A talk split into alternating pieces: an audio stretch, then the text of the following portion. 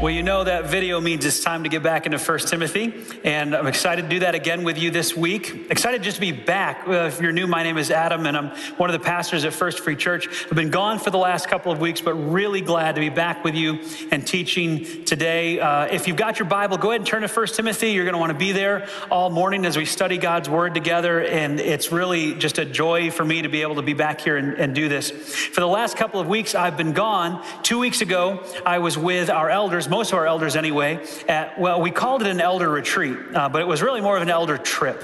Uh, it was a chance for us to have long, extended hours and hours and hours of elder meetings, basically, and talk about what's going on in the church, what's going on in our nation, what are the trends, how are we responding to them, how are we preparing for the future at First Free. So it was a really a great, great time of, uh, of just talking about those things. Here's a photo so you can kind of get a sense of what that looked like for us. We had a great time talking there, and we left still good friends. So that's always a very good thing.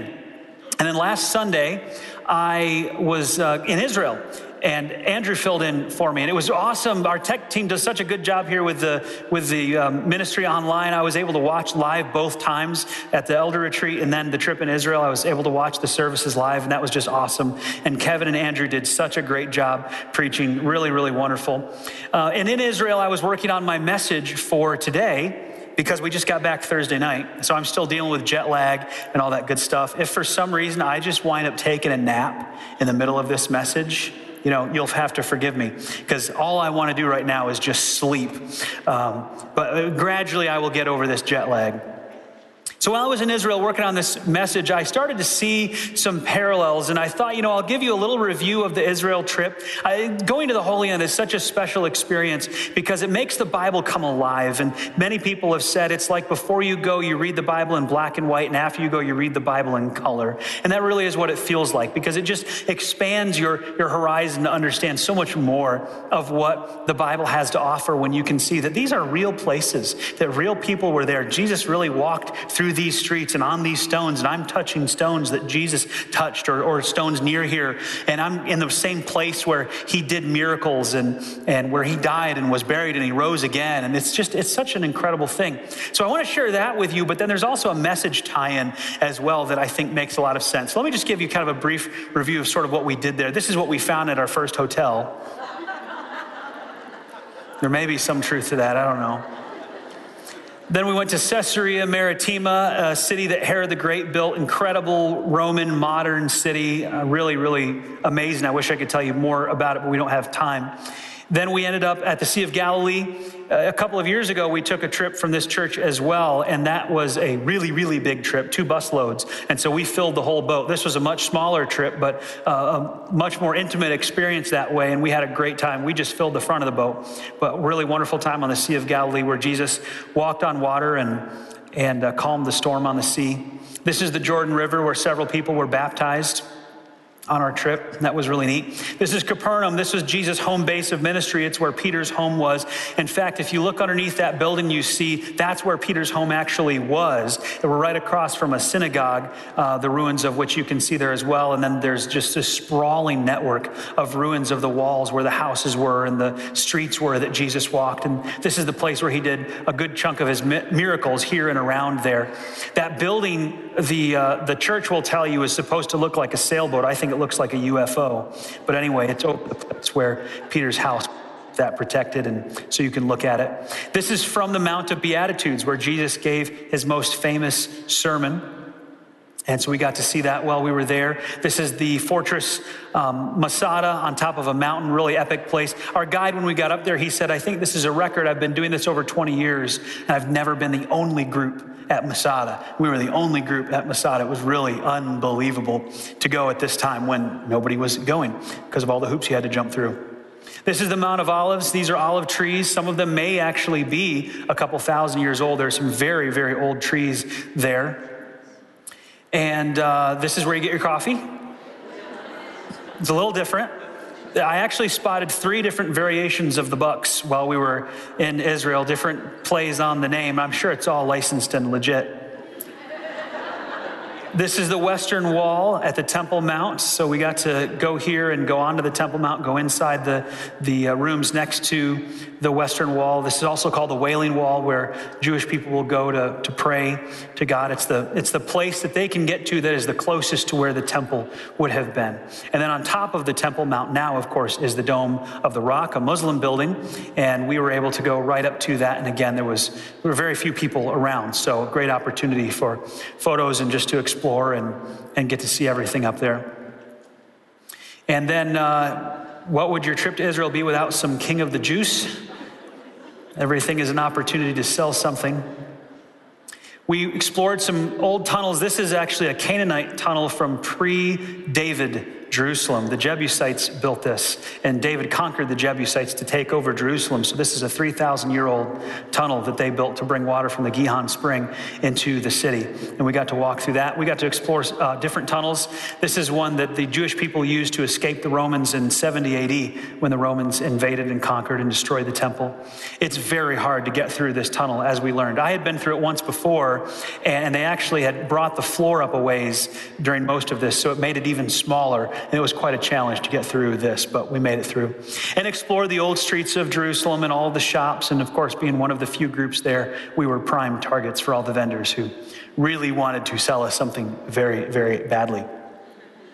And then we got to explore all the old walls of the city. This is the Damascus Gate. We got to walk around the walls. You can see from up on top of the walls, you can walk around all the walls of the old city and get great views of the surrounding area, the Mount of Olives, uh, Mount Zion, all kinds of things while you are there. Really an incredible experience, but I would say one of the things that I took away from this trip in particular, I was aware of before, but it just hit me as I was preparing for my message today, was how divided many of the churches in Israel are against each other and how much infighting there is. When you go to these different churches, you really learn just how much fighting there is between these different churches. And some of the church buildings are owned different sections by different churches.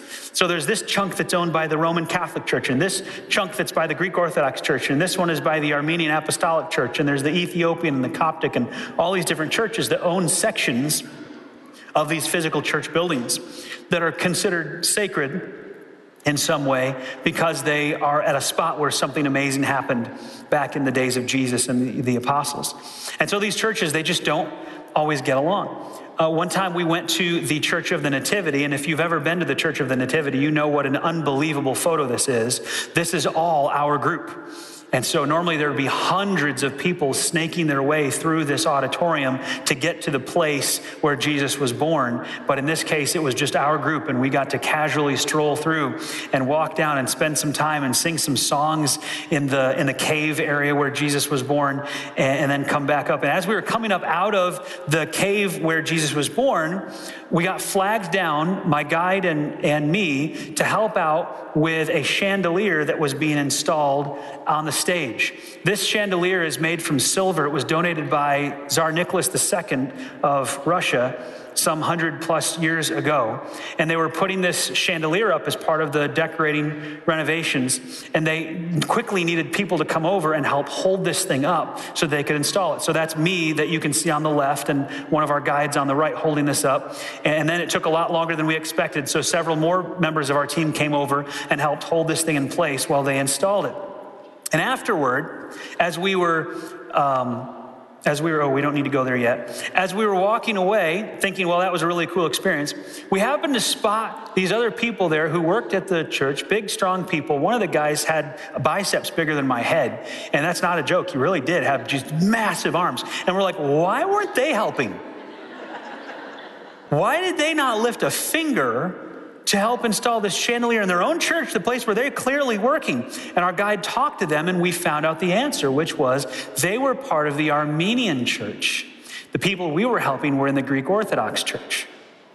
And the Greek Orthodox Church owned the stage area, and the Armenian Church owned the side of the stage area where our group was standing. And so the Greek Orthodox people knew that they could get us to help, but they couldn't get the Armenian church people to help. In fact, if, even if the Armenian church wanted to help, doing so would actually cause a bit of a diplomatic crisis between the two churches that could go on for a year or more. Now, how ridiculous does that sound? But that's the kind of fighting that happens between these churches. I'll give you another example. This is the Church of the Holy Sepulchre. This is the place where Jesus died and was buried and, and rose again. And it's a, it's a big, sprawling church. It used to be just a little thing, but it's built on over the years. And there are six different churches that lay claim to portions of this church. And so, there, you know, some of them have a big area, some of them have just a little room. Different elements of this are owned by different churches. And because of all the infighting between these churches, in 1192, the year 1192, the Sultan Saladin, who you may have heard of, he established that the keys to the entrance of this church would be controlled not by any of the Christian churches that had some piece of ownership, but by a Muslim family that had no vested interest in the church to keep the churches from fighting and keeping each other out. They couldn't trust any one church with the keys to this place because they might lock other churches out and, and try to take over the whole thing for themselves. So, since 1192, the keys to this church have been held by the same Muslim family and passed down from generation to generation. And every morning, a representative of that family will show up and open the doors and let the churches in and at night they all leave and they will close the doors and that has been it has been done that way since 1192 which has kept the churches from fighting as much as maybe they would otherwise now, it hasn't totally kept them from fighting, actually, maybe. Maybe less in some ways, but these churches sometimes they really do not get along. In 2002, there was a Coptic monk who had a chair at an agreed upon place. It was supposed to stay in this place, but it was in the hot summer sun, and he wanted to move it a few feet that way in the shade. So he did and it started an uproar. The Ethiopian church took this as a hostile takeover. It led to a brawl, and 11 people ended up in the hospital because he moved his chair into the shade. Two years later, there was a, the Orthodox Church was having a ceremony, and as part of that, they had to go through a room that was owned by the Franciscans, and they left the door open. That led to a fist fight, and several people were arrested. Now, can you imagine if portions of this church building were divided up by different churches and owned by different groups, and every time we got upset with each other, we got into a fight? I mean, that just seems absolutely ridiculous to us, but that is how these churches sometimes operate. And if you were to ask the leaders of these churches, every one of them would tell you that they love Jesus and they, they value the Bible and they, and they know the Bible in some cases very, very well. And they would affirm the importance of love and grace and humility, but their actions don't always show it. And this is nothing new. This has been the case for Christians in God's church since the foundation of the church and, and even before that. Because we are humans and we are fallen, we bring our broken humanness into whatever organization we become a part of, and that includes the church. And so the church is not immune to division or problems and leadership issues in the church. And we see that in the Holy Land, and we see that in Paul's letter to Timothy. In fact, what Timothy is going to describe in this letter, I think, is meant to help uh, keep from happening some of the things that we experience with those churches in the Holy Land. Paul says in uh, 1 Timothy chapter 3, I am writing these things to you now, even though I hope to be with you soon, so that if I am delayed, you will know how people must conduct themselves in the household of God. It was important to Paul that we in God's church behave in certain ways and appropriately and with order and with respect. And so he wrote this whole letter so that Timothy could teach his church how to do that well.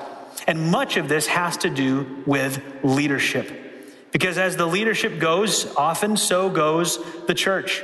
And so it's incredibly important to make sure that the church has good leaders, not just at the senior pastor level, but at every level of the church and with all the elders and all of the pastors and all the ministry leaders and everyone that is teaching. Leadership in the church is such an important, critical aspect of make sure, making sure that the church is doing what God has called it to do.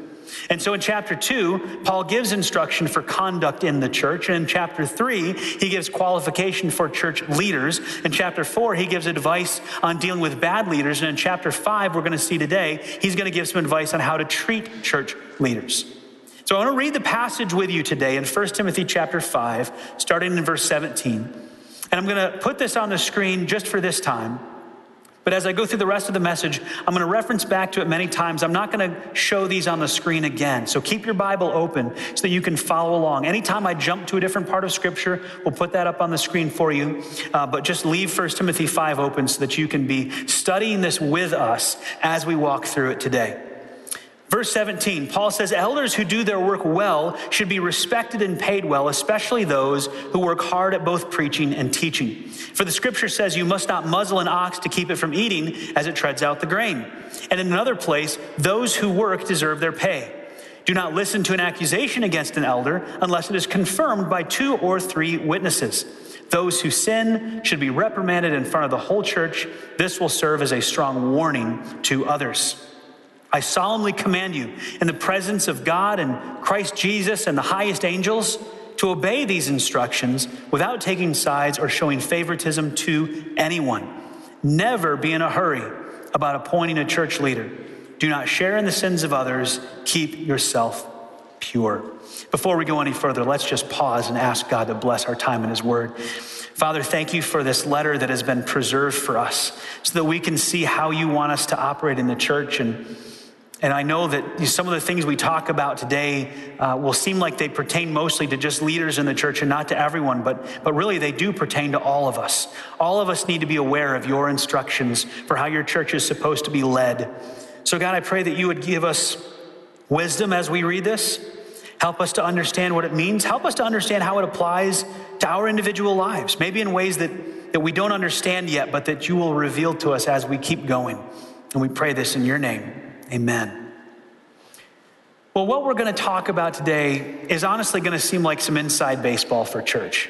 It's going to be a lot of leadership principles, and it's going to be some behind the scenes leadership principles. And it may feel like, well, why are we why are we going into this right now? And there's a couple of reasons. I mean, the, the first and biggest one is we're working through this letter to Timothy, and this is what Paul talks about next, and we're not going to skip it. We're going to go through it together. And so there may be some good takeaways for you. There, it may not be quite as good as takeaways other weeks, but I think also this is just important for everyone in the church to understand what are God's expectations for how to treat church leaders in a variety of different ways. And this is going to help us understand that. I also want to acknowledge that most of my main points today are um, stolen from another pastor, but with permission. So I guess I should say borrowed, right? Um, as, as I was working on this, I, I came across an outline from a pastor who's a friend of mine, and I asked him, hey, can I just use your points because they're so good? I've got a little bit to add to them, but uh, everything else is mine, but the main points are taken from Larry Osborne, who's one of my favorite preachers, and he said that was totally fine to do. So I think I'm in the clear there. Here's what he said first about this passage, and then we'll unpack it a little bit. Talking about verse 17 and church leaders in particular, he says, When they do well, pay them well. When they do well, pay them well. Paul says elders who do their work well should be respected and paid well, especially those who work hard at both preaching and teaching. Every couple of years, someone will catch me in the hallway or will send me a message or a letter or something like that. And this has gone on since before I was at First Free. And will say something to the effect of, you know, I don't think you pastors should get paid. I don't think, I think all pastoral ministry should just be volunteer. Like the fact that you're getting any money from this at all means that you're not doing it for the right reason. And so I just don't think pastors should be paid. And I understand that that maybe sounds like a, a good idea, um, especially if you don't understand uh, what it takes to be involved in pastoral ministry very much. And certainly there are bivocational pastors, typically that have small churches where the church can't afford to pay them a full salary. And so they have to get a part time job and they get a little money from the church and you put that together and it makes it work. And all that is good and fine. But we want to know what does the Bible say about pastoral ministry or church leaders and whether or not it's even appropriate for them to receive any compensation for what they do. And I realize that this may come across as self serving by being a pastor who is teaching on this, but it's what's in the text, so it's what we're going to talk about. In the Old Testament, the priests and the Levites were provided for by the people of Israel so that they could focus their entire time on serving God and serving people on behalf of God. And that's what they did. They represented God to the people, they represented the people to God, and they were provided for so that they didn't have to go do other work. Uh, they got what they needed from the people. This carried forward into the New Testament church in a very direct way. In fact, Paul says in 1 Corinthians 9, Don't you realize that those who work in the temple get their meals and offerings brought to the temple? From the offerings brought to the temple. And those who serve at the altar get a share of the sacrificial offerings in the same way. The Lord ordered that those who preach the good news should be supported by those who benefit from it. What Paul is saying here is that it is absolutely not wrong for those who are in the ministry of the gospel, those who are leading in the church, to receive compensation for what they're doing in that work. In fact, it's something that Jesus himself commanded be done. And we don't have any text in Scripture where Jesus says this. So, this must be one of the things that Paul talked about in Galatians when he said, I am passing on to you not what I got from any human, but what I got from the Lord Jesus himself. We know that Paul was taught directly by Jesus when he was off in the wilderness before he met with the other apostles. And Paul wanted to make a point of that. And so, one of the things that at some point Jesus told him was, In my church, I want to make sure that the leaders of that church are compensated for, paid for by the people who are benefiting from that ministry.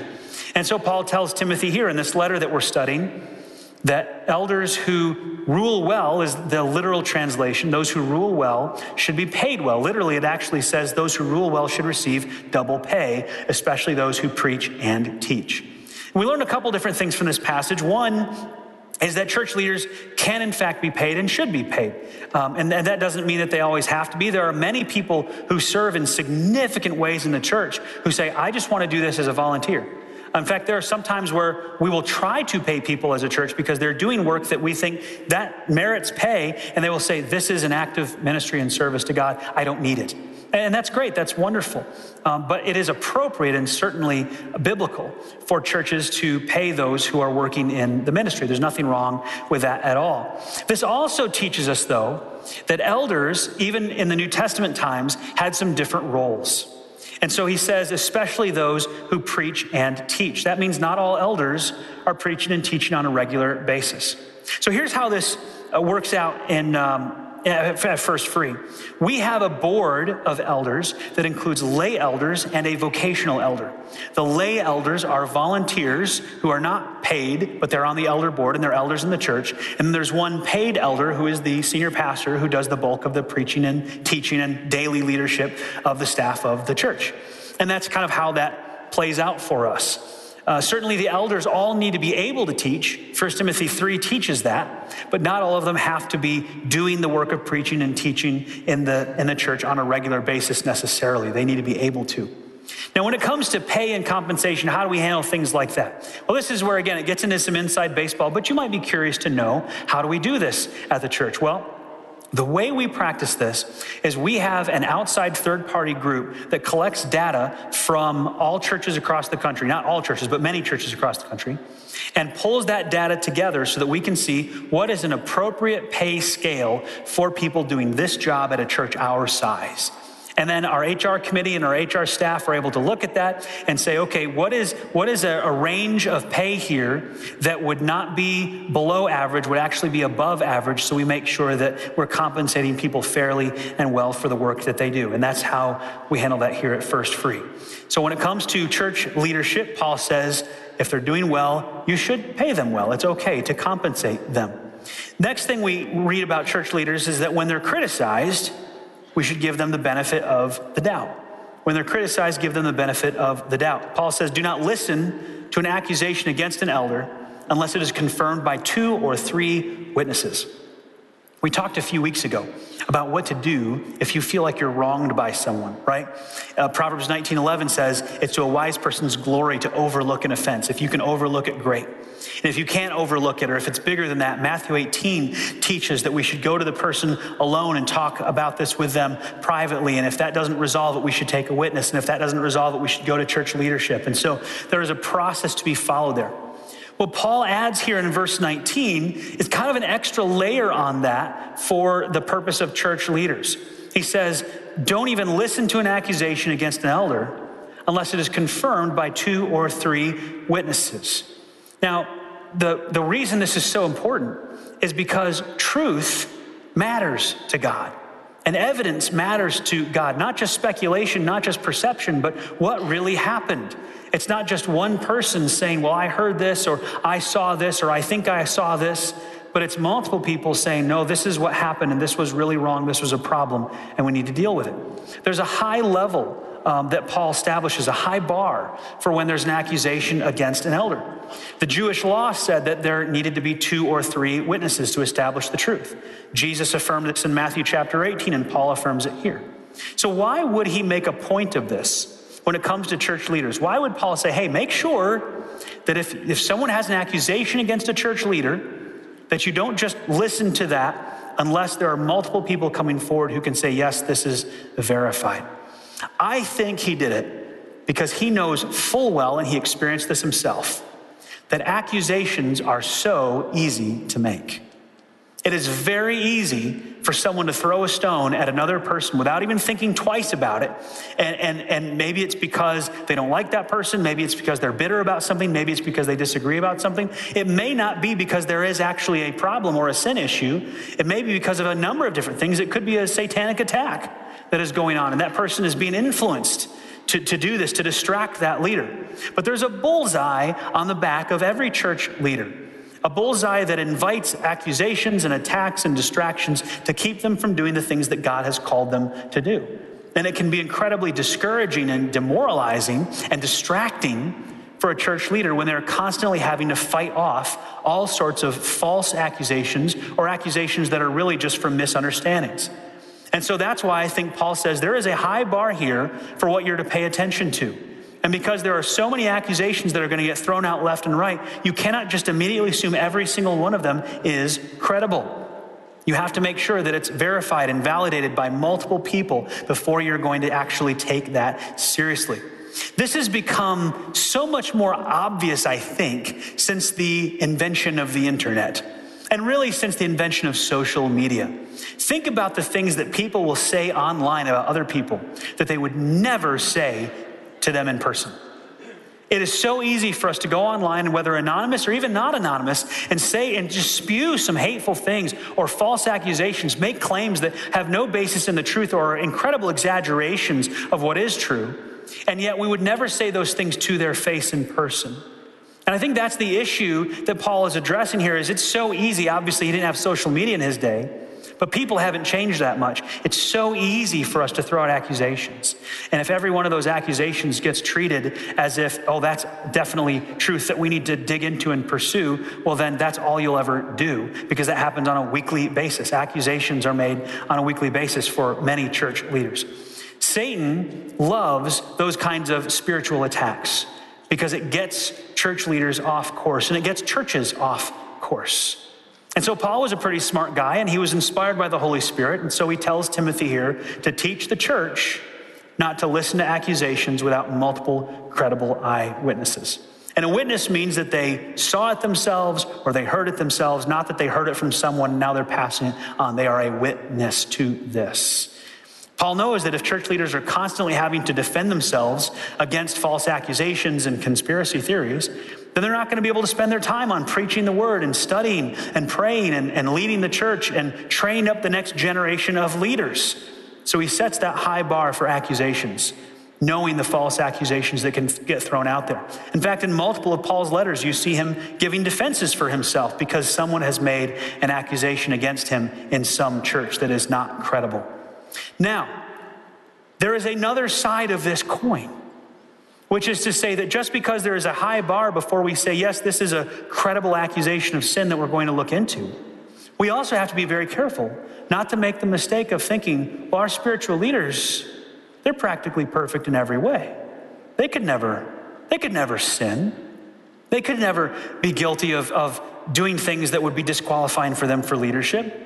And so sometimes in organizations, you'll find that, especially if a leader has been there a long time, people, when they do get credible accusations from multiple people, they will say, they will look the other way. And probably all of you can think of some high profile cases where spiritual leaders that you know or pastors that you know of, some of them are household names, have been living in sin for sometimes decades.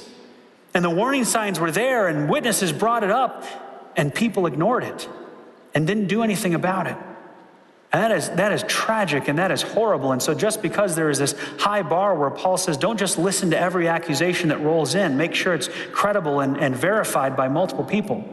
At the same time, when that does happen and there are credible witnesses and there is an issue, you cannot sweep that under the rug. And so, Paul says in verse 20, those who sin should be reprimanded in front of the whole church. This will serve as a strong warning to others. Osborne says it this way He says, When they mess up, don't cover up. When they mess up, don't cover up. Because of the frequency of false accusations against church leaders, there does have to be an expectation that accusations are credible and verified by multiple witnesses and not just the result of bitter people who didn't get their way or some satanic attack. But when there is credible, uh, when there is a credible verified sin problem, you cannot just dismiss it or sweep it under the rug. The, the, those who sin is the phrase that Paul uses. That means that he assumes that you've gone through the process he mentioned before. So there are multiple credible eyewitnesses here. And then he says, those who sin. Now, literally, that word sin is in the present tense, which in the Greek means that it's a continuing action. It's not just present in the sense of he is sinning right now, it's present in the sense of he is sinning and sinning and sinning and sinning. In fact, some versions will translate this those who persist in sin, they continue on sinning. The idea is that multiple credible witnesses have come forward. An investigation has taken place to see that, yes, this really is a problem. There is a sinful pattern of behavior here that we can verify. And we have confronted, according to Matthew 18 and Galatians 6 1, which says that you who are spiritual, when your brother is caught in sin, should pull him aside and gently and humbly point him onto the right path. And so we've done all of that and we've followed that process biblically. And after that, they're still continuing to sin. They're persisting in their sin. And when that happens, Paul says, that triggers a rebuke in front of the whole church. Paul is not saying here that church leaders have to be perfect. And praise God for that. Because if church leaders had to be perfect, then I am completely unqualified, for sure. But so is every other church leader who's ever existed. And so is the Apostle Paul, who talked about his own struggle with sin. That's not what he's saying. He's saying that if they sin after they've been confronted and they persist in that same sin, they don't show remorse or repentance, they haven't turned away from their sin, then there's a public rebuke and probably removal from their position as well. Now, one other thing worth noting here we are talking about sin issues. We are talking about violations of God's word. We're not talking about differences of opinion. And one thing that I've noticed and mentors have pointed out to me over the years is that in the church world and among Christians, we often describe differences of opinion in sin language.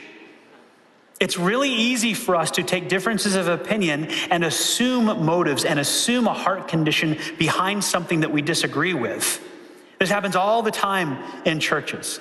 And so there's a decision we disagree with, and we, we jump to a conclusion about what sinful thing might be behind that decision because we didn't like the decision. But maybe it's just a difference of opinion. Or we wanted to meet with someone, they didn't meet with us when we wanted to, and so we describe them as unloving. We attach a sin condition to the fact that there was a scheduling conflict. Or in some cases, we want to know more information than we were told. We didn't get all the dirt that we wanted. And so we say that they were being dishonest when really maybe the information that we wanted to get wasn't appropriate to share and, and, would have actually been sinful to share that information with us. But see what I mean? We attach sometimes sin language to what are just differences of view or opinion or perspective. And we need to be careful about that, about assuming the motives and heart of other people. Paul is not talking here about preferences, he's talking about sin issues. And in God's church, there are certain people who God has established as the spiritual leaders of that church, elders and pastors and ministry leaders in different roles. And there are times where we will observe something and go, ooh, that, that seems like sinful behavior. And we need to be willing to confront that. There will be other times where we observe something and we go, I would do that differently. Well, that's a difference of opinion. And we need to be careful not to conflate those two. When there is credible evidence of actual sinful behavior, then we absolutely must confront and not cover it up. In fact, we need to be willing to do that, even when the person who is sinning is a good friend. In fact, that's when it's the hardest, isn't it? not just for church leaders, but for all of us. I think this is one of the, the biggest issues the church faces today. I really do, is a lack of accountability between its members. If we were really living life together and doing church together in the way the Bible talks about, where we're involved in each other's lives and we're seeing what's going on, then we're, we should be able to spot when a brother or sister in Christ is slipping into some pattern of sinful behavior, whether it's of the, the mind or the words or actions or whatever it is. And then it's our expectation and obligation for us to approach that person, as Galatians 6:1 says, and gently and humbly try to correct them onto the right path. But we don't often do that, especially when the person is close to us. And so Paul says here in verse 21 of 1 Timothy 5, look at your Bibles, I solemnly command you. This is a big deal to Paul. I solemnly command you in the presence of God and Christ Jesus and the highest angels. Think about how much preface is going into this here. I command you solemnly in the presence of God and Christ Jesus and the highest angels. There is nothing else to appeal to. Paul has just thrown the book at him and said, and in all of this, obey these instructions without taking sides or showing favoritism to anyone. Without taking sides or showing favoritism. Here's the point we'll make when a friend is wrong, don't give them a pass. When a friend is wrong, don't give them a pass. And this is true of church leaders, but it's true for everyone. If we see someone who's engaged in sin, living in sin, maybe it's a, a constant bad attitude when the Bible says we should always rejoice. Maybe it's unfaithfulness to a spouse, or it looks like it's leading in that direction. Maybe it's greed or idolatry or lying or spreading rumors or stealing or cheating or harsh words. And because we're close friends, we don't want to say anything. But that's not really love. Proverbs 27 6 says, Wounds from a sincere friend are better than many kisses from an enemy. See, an enemy will just tell you what you want to hear. They have no interest in making sure that your life is going to be better, that you're not headed toward a path of destruction. But a friend sees that, that problem in your life and says, Because I really care about you, I want to bring this up. Because I love you, I want to make sure that you know about this. John Richardson has a phrase, I don't know if it originates with him, um, but he's the one that shared it with me, and I love it so much. It's so true for Christians. It goes like this Niceness is often the enemy of truth and love. Take a minute to absorb that. Niceness is often the enemy of truth and love. Sometimes the most loving thing you can do for a person is to say, I don't think it's appropriate for you to be talking about that. Or to approach them and say, Look, I could be wrong here. That's the humility part. I could be wrong here. But what I'm seeing just makes me wonder if there might be a, a problem here. And I just want to bring it up to you. Maybe I'm misunderstanding something, um, but I'm here to help you. And, and I care about you and I love you. And so I want to bring this up. We are not good at confronting each other in the body of Christ. We have to do it with gentleness and with humility. But it is important that the church be able to keep uh, each other accountable. What if some of those high profile leaders that I mentioned earlier had had people close to them, good friends, who spotted the problems and went to them and said, Hey, I see a problem here? What if they had had people helping to keep them accountable? And maybe they did, and maybe they rejected it. I do not know. But that's what the Bible tells us we are supposed to do. It's not easy to confront sin. But even when they're a friend, we shouldn't give them a pass. We need to be willing to do it. The last point that we'll cover today is really just a call back to chapter three. Chapter three, you'll remember, is the chapter where Paul gives all these qualifications for church leaders. And that means it requires some investigation. You have to take some time to see do these church leaders meet the qualifications that are laid out in God's word? It, it, takes a little time to do that. So it's no surprise that here Paul tells Timothy in verse 22 never be in a hurry about appointing a church leader. He says, Do not share in the sins of others, keep yourself pure. We're going to put it this way when you choose one, take your time. When you choose a church leader, take your time. There's no need to rush it. I remember at a previous church, I was teaching a class every Sunday, and it was a, a good sized class. Um, so it was kind of, hard to know sometimes who was coming and going. And one time, this guy came up to me who evidently was new. It was his first Sunday. And he, as we got to talking, I, I, was encouraged and, and excited. He seemed to know a lot about the Bible, and that was exciting. And, and he said, You know, I, I like your church, I like your teaching, I like what you're doing here. Uh, I'd really love to start my own class here. I'm like, Oh, that sounds great. You know, he's like, Well, can I start it next week? And I said, You know what? Let me throw out another suggestion. What if you were to just come to our church for a while? get involved in some kind of serving ministry here, not necessarily leading or teaching just yet. Build some trust, get to know people, spend a little time making sure that you're integrated with our church community here. And then in about a year, we'll, we'll talk again about maybe being a, a leader of your own class. And you're never going to believe it. But I did not see that man again. Because he wanted to be elevated very quickly into a position of influence and leadership. And we as a church have to be careful to make sure that we're not doing that. You know, some churches get so desperate to fill a certain position or a certain role that they will be very quick to jump on someone who looks like they might be able to meet it. This is uh, even a bigger problem for smaller churches. Smaller churches that, that feel like, boy, we just don't have the people we need to do certain things. And someone comes along and we start to think, wow, they've really got the gifting that we need. And without giving the time to evaluate their character, it's very easy to just quickly put them in position of leadership and authority. And then we find out when it's too late that they didn't actually have the character to go along with whatever their giftedness was. We need to be willing to take our time when appointing church leaders. That's why it's so important for the pastors, the elders, the nominating committee, however church does it, to vet potential leaders and make sure that they are who they say they are. Now, we'll never be perfect at picking leaders.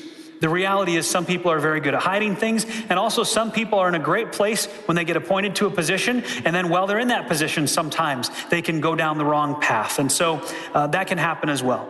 But if we rush to elevate people into positions of leadership without giving them time to grow and opportunities to test their abilities and to learn and for us to observe their character, then we almost guarantee that we will be appointing some people who are not ready. Now, I recognize that this message is a little bit different. And it's, it's, not, it's not the normal message you would expect from a church. But I think it is important for all of us to understand these principles in the church. And I also want to leave you with something that you can take away that maybe is very relevant to you. So, what I'm going to do is, I took each of these five principles and I turned them into questions that you can ask for yourself. Questions that maybe you can take away from here. And even if it's just one of these questions that sort of hits you and God speaks to your heart through this, then that will be something good to get out of today's message. The first point was when they do well, pay them well.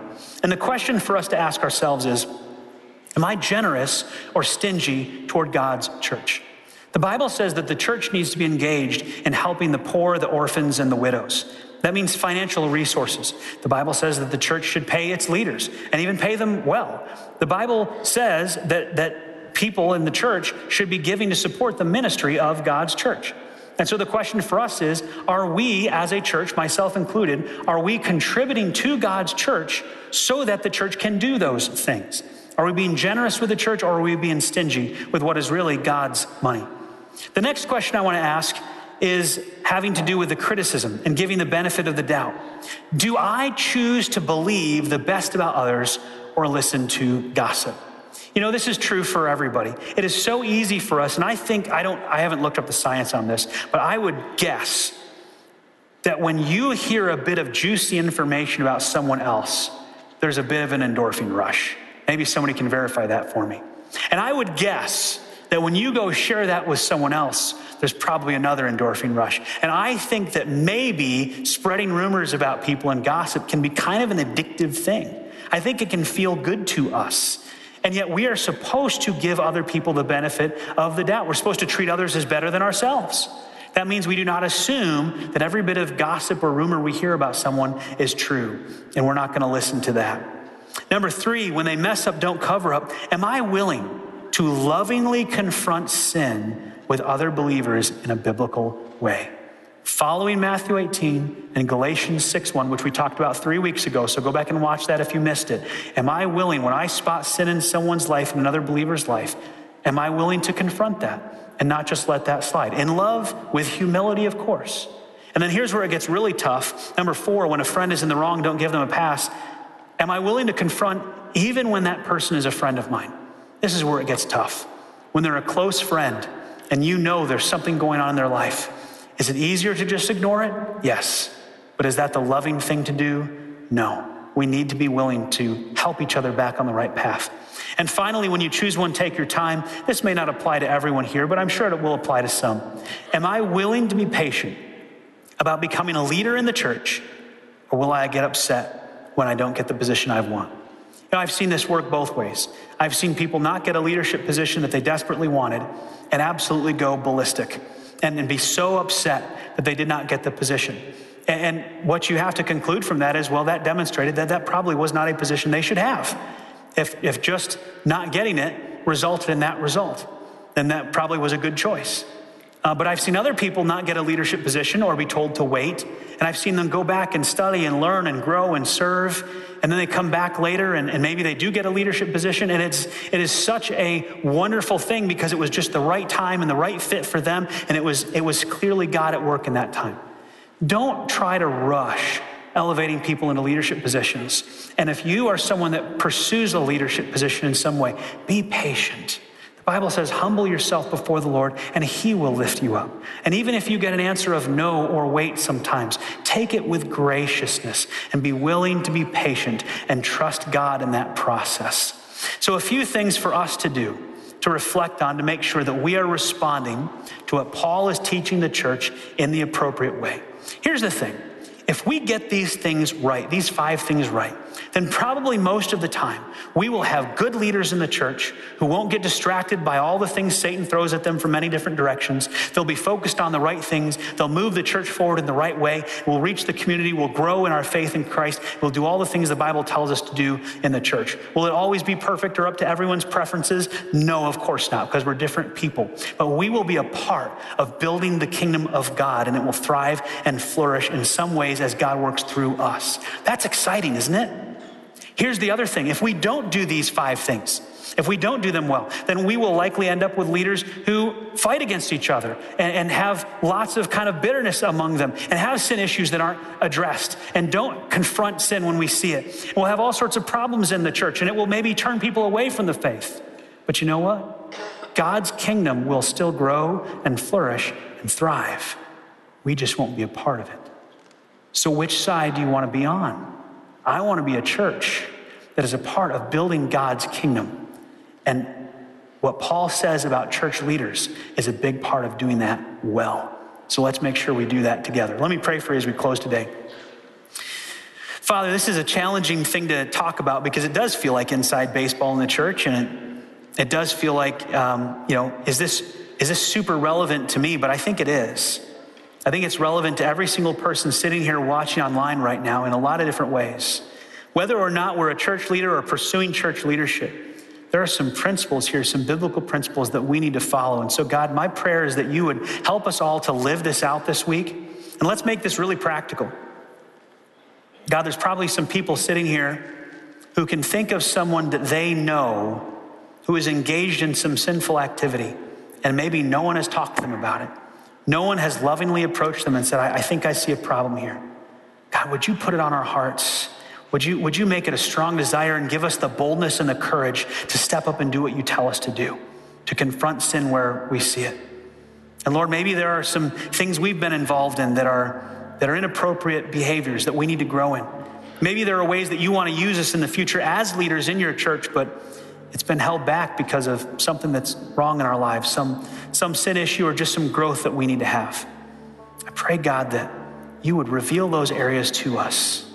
That out of the people who are here in this room, the people that are watching online, the people who will watch this later this week, that there'd be some future leaders in the church who would hear these words from 1 Timothy and realize just how seriously you take church leaders and what they do and how they're treated in your church. Help us to do this well so that we can focus on building your kingdom. And in Jesus' name we pray. Amen.